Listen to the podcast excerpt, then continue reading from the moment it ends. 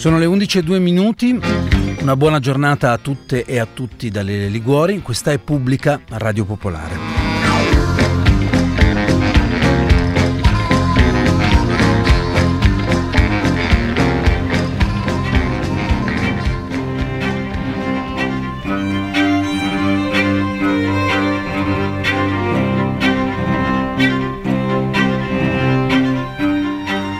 Aldo Moro prima del caso Moro. Colleghi ed amici, io mm, mi sento gravato da una grande responsabilità perché ho colto da tante parti una sollecitazione ad intervenire nel corso di questo dibattito l'ho colta in particolare nelle parole come sempre affettuose dell'onorevole Scalfaro. E mi è sembrato così che parecchi amici pensassero a torto che io abbia la chiave per il superamento delle nostre comuni difficoltà.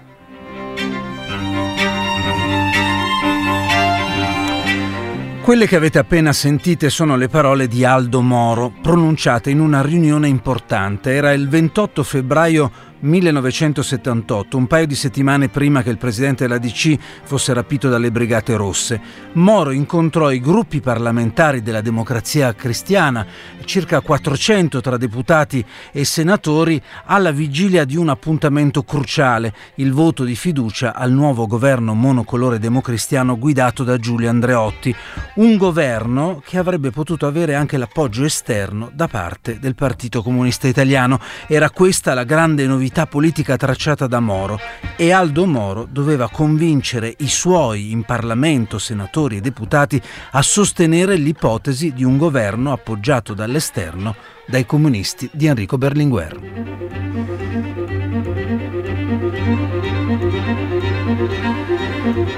Avete sentito le parole di Moro, soprattutto quelle conclusive, in cui sembra schermirsi, parecchi amici pensano a torto che io abbia la, abbia la chiave per il superamento delle nostre comuni difficoltà. Quello di cui parliamo stamattina è Aldo Moro prima del caso Moro, prima di tutte le fondamentali questioni che comunque si sono poste dal rapimento in avanti, dalla strage di Via Fani, dalla gestione politica di quei 55 giorni, il ruolo degli apparati di sicurezza, i servizi segreti e poi le connessioni internazionali e l'epilogo, l'uccisione da parte delle Brigate Rosse e il ritrovamento di quel corpo il 9 maggio del 1978. Io eh, oggi approfitto proprio di questa giornata, il 9 maggio, eh, che è la giornata della memoria delle vittime del terrorismo, per eh, ricordare appunto quello che accadde quel 9 maggio eh, di 45 anni fa e anche il 16 marzo, il giorno appunto che dicevamo del rapimento eh, di Aldo Moro e della strage di Via Fagni, eh, l'uccisione degli uomini della sicurezza, Oreste Leonardi, Francesco Zizzi, Domenico Ricci, Raffaele Iozzino e Giulio Rivere. Allora introduco subito l'ospite di questa mattina, buongiorno e benvenuto al professor Gianfranco Pasquino. Buongiorno professore. Buongiorno a lei e agli ascoltatori, grazie dell'invito. La prima cosa che voglio sapere da lei è come seppe quella mattina del 9 maggio, professore di 45 anni fa, del ritrovamento del corpo di Aldo Moro.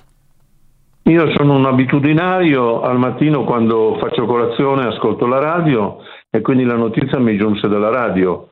E devo dire non, non del tutto inaspettata, però certamente una, una notizia che mi colpì subito e poi eh, quella mattina credo che sono andato a fare lezione, ho notato anche negli studenti che certamente non erano, come dire, morotei o democristiani, un po' di sconforto, un po' di tristezza, qualcosa era successo non, di cui i cui contorni non riuscivamo a delineare, ma che sicuramente era grave per la Repubblica, cioè per tutti noi.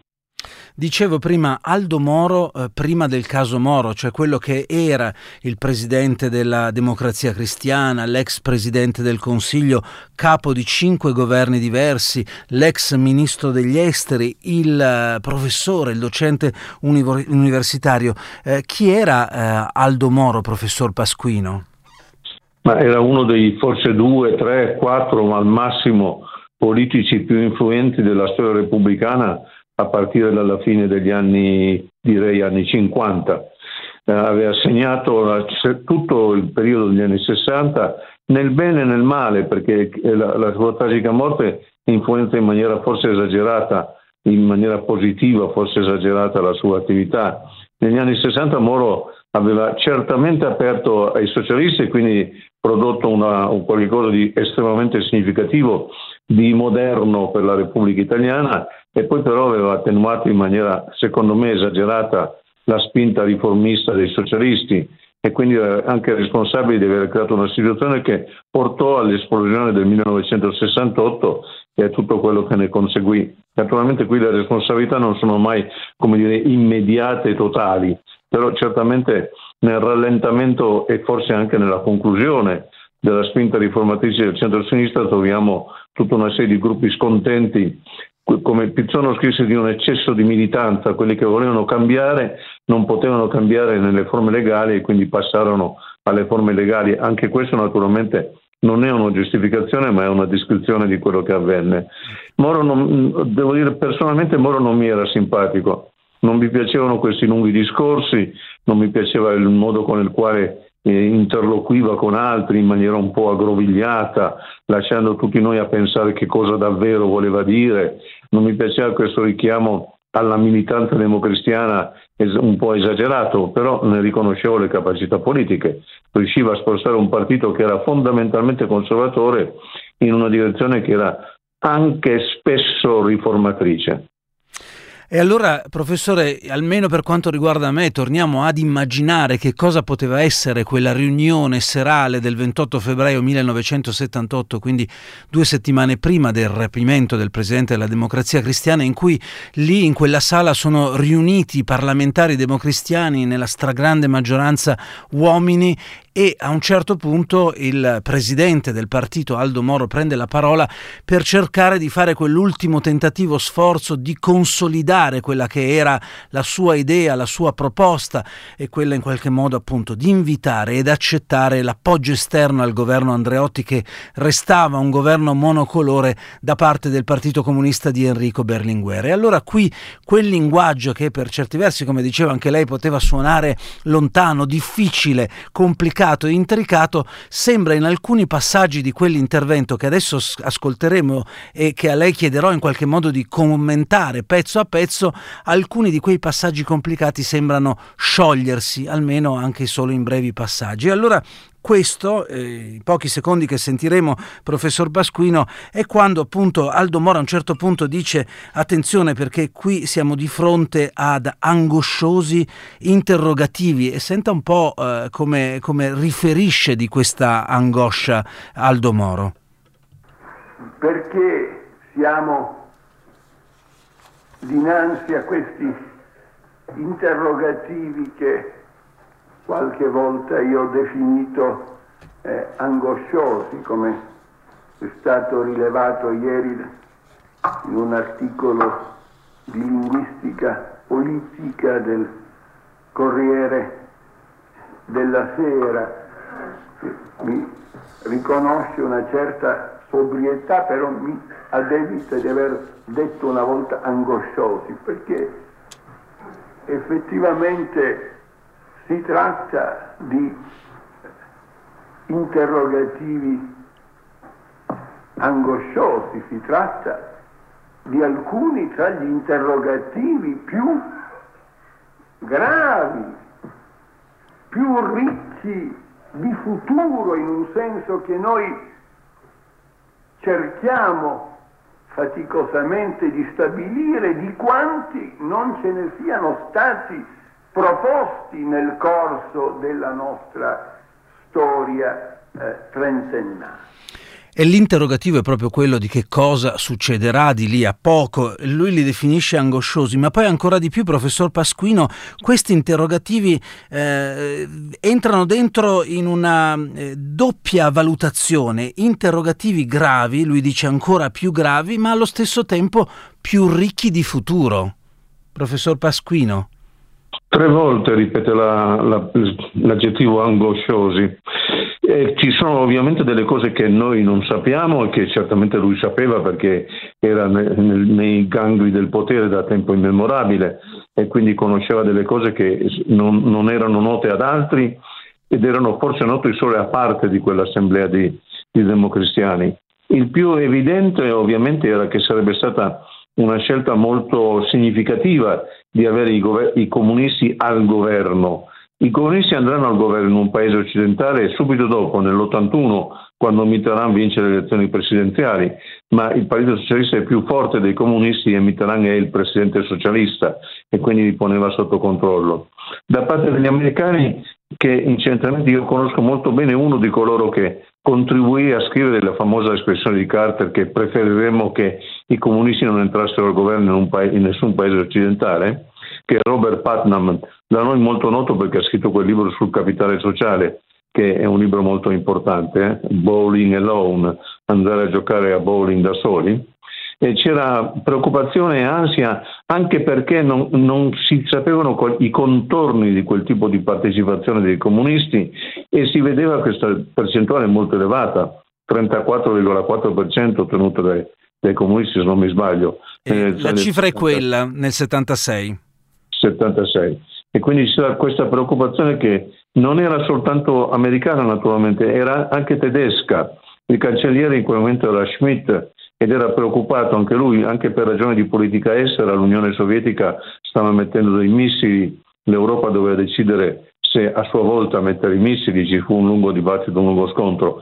Non so quanto Moro sapesse delle reazioni all'interno dei servizi segreti italiani, del Ministero degli Interni, qualche cosa che poi venne definita la strategia della tensione. Tutto questo non lo so, però certamente i democristiani sentivano, e questo credo che sia una frase di Moro, poi magari è una di quelle che lei citerà, che il destino non era più nelle loro mani. Questa era secondo me l'angoscia uh-huh. di un partito che aveva controllato lo sviluppo e il non sviluppo dell'Italia e a quel punto sentiva che non era più nelle sue mani, che avrebbe dovuto contrattare no? con un partito che conoscevano in un certo modo, ma non più di tanto e che neanche noi in realtà conoscevamo fino in fondo che cosa i comunisti avrebbero voluto o potuto fare. Quello che racconta Moro in questa riunione è che quel destino, professor Pasquino, di cui lei parlava, è un destino che rischia di sfuggire dalle mani della democrazia cristiana, a meno che la democrazia cristiana in quel momento, eh, fine febbraio del 1978, non sia capace appunto di approfittare delle cose nuove ed inconsuete che si stanno manifestando, tra le quali eh, Moro, sempre in quel discorso, ci mette anche i risultati del referendum e che non era accaduto il giorno prima, ma erano passati quasi quattro anni ormai da quando il referendum sul divorzio si era celebrato e aveva segnato una sconfitta per lo stesso partito della democrazia cristiana. Queste cose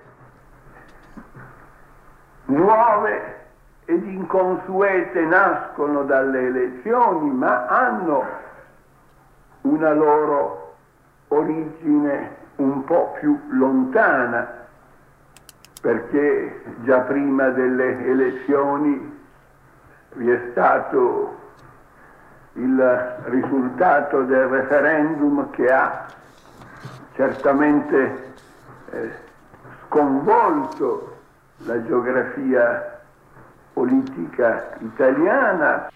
Professor Pasquino, lei stava facendo, stava facendo, un commento prima che sentissimo quest'altro frammento del, dell'intervento di Moro. Sì, perché quel referendum fu molto importante, tanto per cominciare perché Moro non voleva quel referendum, mentre fu fortemente voluto da Fanfani che poi si spostò a destra e che subì una grave sconfitta.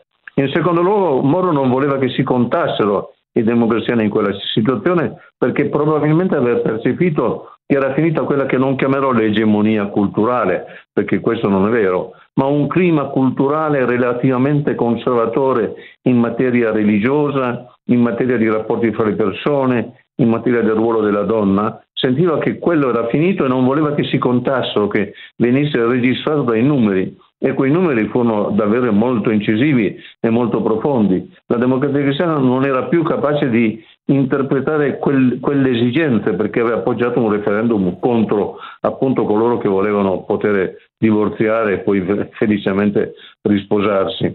E dunque era, aveva colto Moro il passaggio, eh, il passaggio direi epocale in una società diversa, incidentalmente.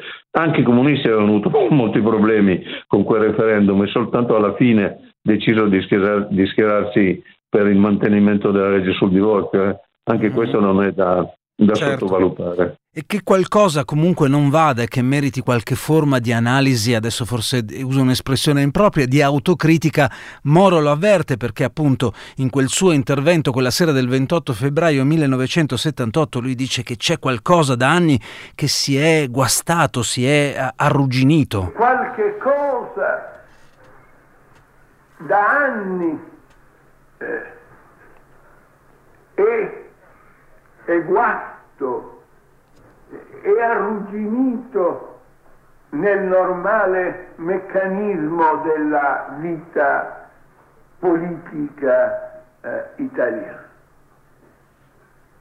E di fronte a questo logoramento propiziato da una stampa pressoché unanime nel denigrare e nel dichiarare decaduta dal trono ed anche dalla sua semplice condizione civile la democrazia cristiana, Professor Pasquino, qui si capisce che eh, il vizio di prendersela coi giornali quando c'è qualcosa che non va non è un vizio da seconda repubblica, ma che è ben piantato eh, mani e piedi anche nella prima repubblica, professor Pasquino. Sì, peraltro c'è anche il vizio dei giornalisti qualche volta di inventarsi le cose, di affidarsi solo ad alcune fonti, di privilegiare quelle fonti, di ri- ricompensarle con la citazione perché dicono delle cose e così via. Eh, intendiamoci, i giornalisti hanno le loro colpe, naturalmente, poi i politici ne hanno in un certo senso un po' di più, ma solo perché talvolta i politici hanno un po' più potere dei giornalisti. Eh, quello che mi stupiva di quelle frasi di Moro sono le espressioni guasto e arrugginito quello che era successo è qualcosa che qualsiasi politologo, professore di scienza politica del, suo nome direbbe che è inevitabile, e cioè un partito che sta al governo per 20-30 anni non riesce più a interpretare l'opinione pubblica che nel frattempo cambia. E quindi l'alternanza è, è come dire la medicina, ma l'alternanza era qualcosa che la democrazia cristiana non voleva. All'interno di quell'assemblea credo 400 ha detto lei all'inizio, almeno 200 di quelle persone avevano avuto ruoli di governo significativi e non intendevano in nessun modo rinunciarvi. Se, pote- se per mantenere quei ruoli bisognava aggiungere ad un accordo con i comunisti, ben venga, purché naturalmente quei ruoli fossero loro e predominanti rispetto a quello che si sarebbe dovuto in qualche modo concedere al Partito Comunista. Allora, qui c'è un altro passaggio, professor Pasquino, in cui Aldo Moro eh, dà un, una definizione del contesto politico in cui eh, ci si trova in quel momento dentro il Parlamento. Stiamo parlando dell'inizio del 1978, le ultime elezioni politiche si sono svolte poco meno di due anni prima, il 20 giugno del 1976, ma la situazione, gli equilibri politici all'interno del Parlamento sono ancora oggetto di analisi corrente a distanza ancora di due anni dalle elezioni, perché che cosa è successo in quelle elezioni del 76? Che la democrazia cristiana sostanzialmente resta in termini percentuali ferma rispetto alle elezioni di quattro anni prima, quelle del 72, circa il 38% dei voti. Il Partito Comunista invece cresce dal 27 al 34% e soprattutto in termini assoluti di numero di voti, entrambi, Democrazia Cristiana e Partito Comunista, prendono voti, 2 milioni la Democrazia Cristiana, 3 milioni il Partito Comunista. Ecco perché Moro analizza quella situazione ancora usando queste parole. Quindi noi abbiamo eh, avuto una vittoria, ma non siamo stati soli, anche altri hanno avuto una vittoria. Ci siamo in due eh, vincitori e due vincitori in una battaglia creano certamente dei problemi. Quindi Aldo Moro dice siamo due vincitori, noi e i comunisti, e quando ce ne sono due si creano dei problemi, professor Pasquino. C'erano anche diversi sconfitti, eh, che sia chiaro, uno dei quali fu il Partito Socialista bloccato al 9,6% e da allora cominciò il cambiamento perché si cercò qualcosa di molto diverso che sarebbe poi stato Craxi. Eh, quel 76 è cruciale, non so quanto posso parlare di questo, perché per esempio su quelle elezioni Arturo Parisi e io curammo un volume, Continuità e mutamento elettorale in Italia, che mantiene secondo me una sua validità anche letto adesso. Quel partito comunista crebbe perché aveva fatto la proposta del compromesso storico, che molti di noi ritenevano assolutamente inadeguata, cioè un cedimento, e però una parte di voti cattolici andarono esattamente sul partito comunista proprio per quella proposta e infatti scomparvero subito dopo nelle elezioni del 79. In quelle elezioni sostanzialmente fu importantissimo quello che disse Montanelli agli elettori dei, dei vari partiti dicendo turate il naso e votate Democrazia Cristiana e potemmo verificare quanto Montanelli fosse stato importante in Lombardia, laddove i, gli elettori dei partiti minori, li chiamerò così, liberali, repubblicani, socialdemocratici, praticamente scomparvero perché quei voti conversero sulla democrazia, fecero la loro conversione sulla democrazia cristiana. Cioè elezioni importantissime che naturalmente suggeriscono anche che gli elettori fanno attenzione, cioè gli elettori non sono degli sconsiderati, hanno valutato le scelte in campo e quindi quel 38,7% democristiano erano quelli che dicevano no, i comunisti non li vogliamo e quel 34,4% dei comunisti era una parte che diceva sì, vorremmo andare al governo, vorremmo che voi comunisti andaste al governo e, e che raggiungesse un accordo, un accordo, con la democrazia cristiana. E i piccoli che stanno dicendo, probabilmente gli elettori dei piccoli partiti che stanno dicendo probabilmente è giunta l'ora di avere una situazione, diciamo, grosso modo la chiamerò bipartitica, ma se si vuole bipolare, cioè c'è uno schieramento progressista che dovrebbe essere guidato dal partito più grande, quindi dai comunisti, e c'è uno schieramento conservatore del quale inevitabilmente fa parte espressione la democrazia cristiana.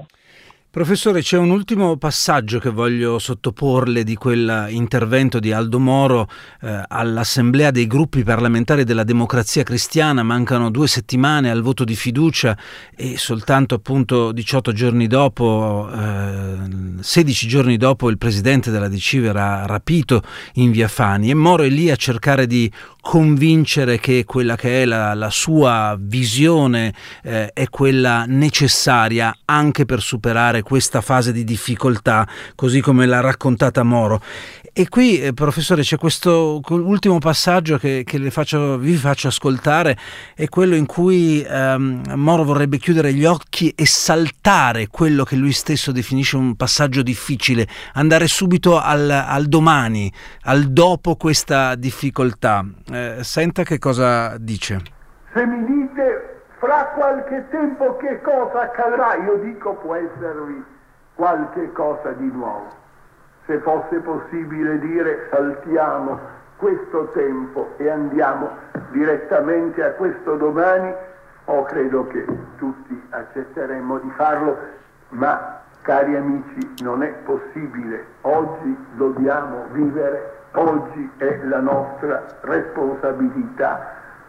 Si tratta di essere coraggiosi e fiduciosi al tempo stesso si tratta di vivere il tempo che ci è stato dato con tutte le sue difficoltà.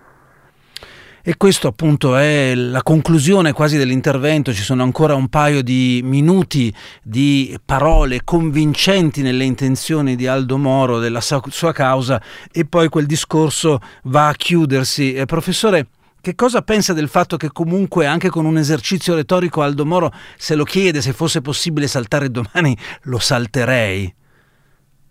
Eh, questo non saprei interpretarlo perché in realtà Aldo Moro era molto bravo nelle varie connessioni intertemporali all'interno di una situazione, cioè controllava lo svolgimento degli avvenimenti lentamente, li voleva lenti naturalmente, li voleva rallentare, qualcuno dice un'antica filosofia meridionale, non voglio attribuirgli questo, ma è possibile, e quindi non, il saltare non faceva parte del suo modo di pensare, di pensare, era invece lo stare dentro gli avvenimenti e, contro- controllarli.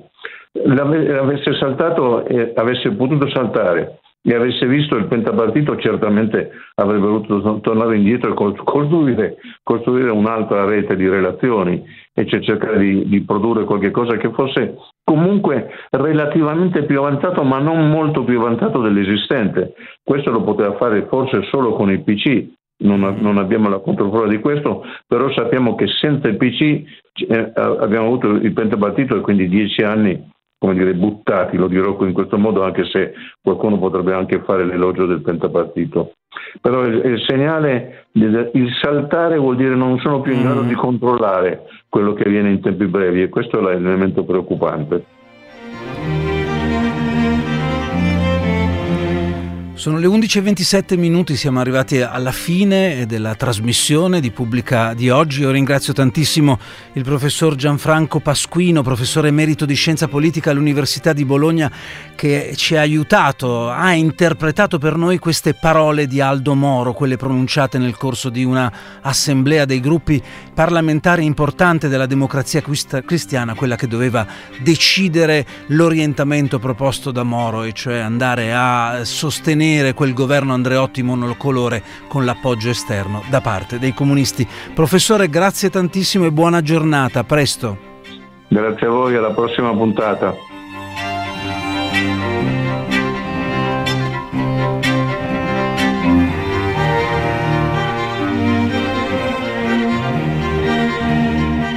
Noi chiudiamo qui la puntata di pubblica di oggi. Un avviso proprio prima di salutarvi: è stato annullato l'ultimo incontro del ciclo di lezioni di antimafia che avremmo dovuto svolgere questa sera qui nel nostro auditorium.